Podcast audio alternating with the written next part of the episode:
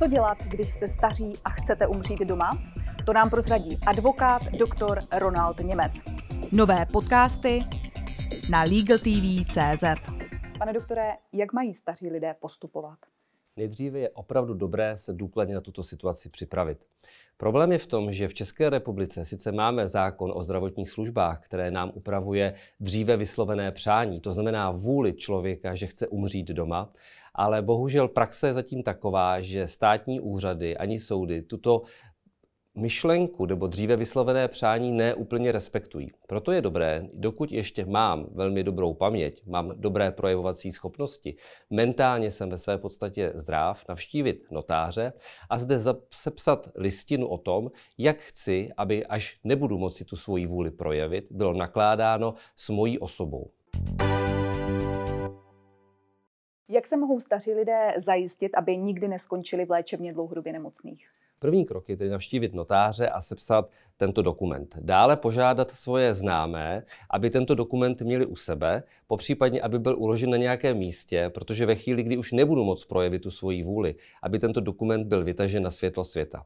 Také je dobrý tento dokument uložit u svého praktického lékaře, popřípadě i na nějaké jiné místo. To je první krok. Druhý krok je připravit si vlastně finanční zázemí a vůbec seznámit s rodinou s tím, že chtějí, nebo že já chci, zůstat doma a doma i umřít. Je to poměrně složitý krok, protože i ze vlastní kauze v této chvíli vím, že obecné úřady ani soudy toto přání nepříliš respektují a dokonce jednu moji pacientku proti její vůli, která bez problému mohla zemřít doma, přemístili do LDNky a v současné době za pandemie tato paní je odříznutá od běžného života a nemůžou k ní docházet žádné návštěvy.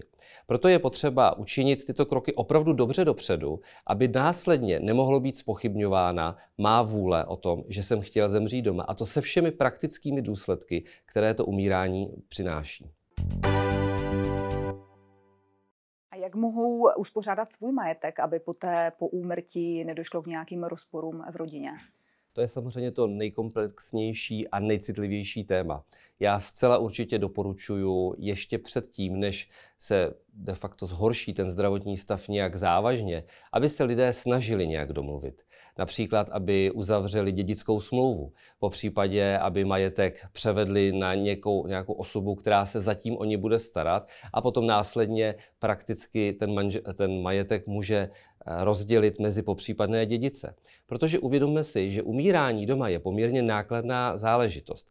A proto je potřeba ty peníze mít někde deponované tak, aby někdo z další, komu já opravdu důvěřuji, s nimi mohl nakládat a to v můj maximální prospěch. Což bohužel dědicové ne vždycky jsou. Proto je dobré mít jakousi obmyšlenou třetí osobu, která se postará o ten majetek a to, co potom zůstane, bude rozděleno mezi dědice, po případě mezi osoby, o kterých já určím.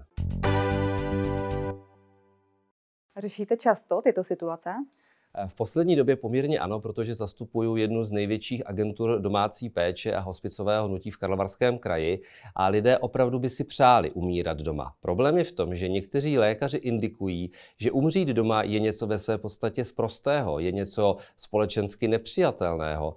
A proto vy musíte potom opravdu bojovat s někým, kdo jde proti vaší vůli. A proto bych možná i zde doporučil už dopředu si najmout advokáta a vysvětlit mu svoji situaci, aby ten advokát advokát potom mohl dostatečně bojovat za vaše práva a vy jste mohla zůstat doma a tam opravdu umřít v, pří, eh, v okolí svých přátel, rodinného krbu, anebo i po případě třeba, když jste sama. I to se mi stává, že ty lidi jsou úplně sami, ale chtějí zemřít doma. De facto sami, prostě protože tam jsou jenom zvyklí. A o to více je potřeba na tohle myslet a mít nějakou osobu, která bude za vás bojovat.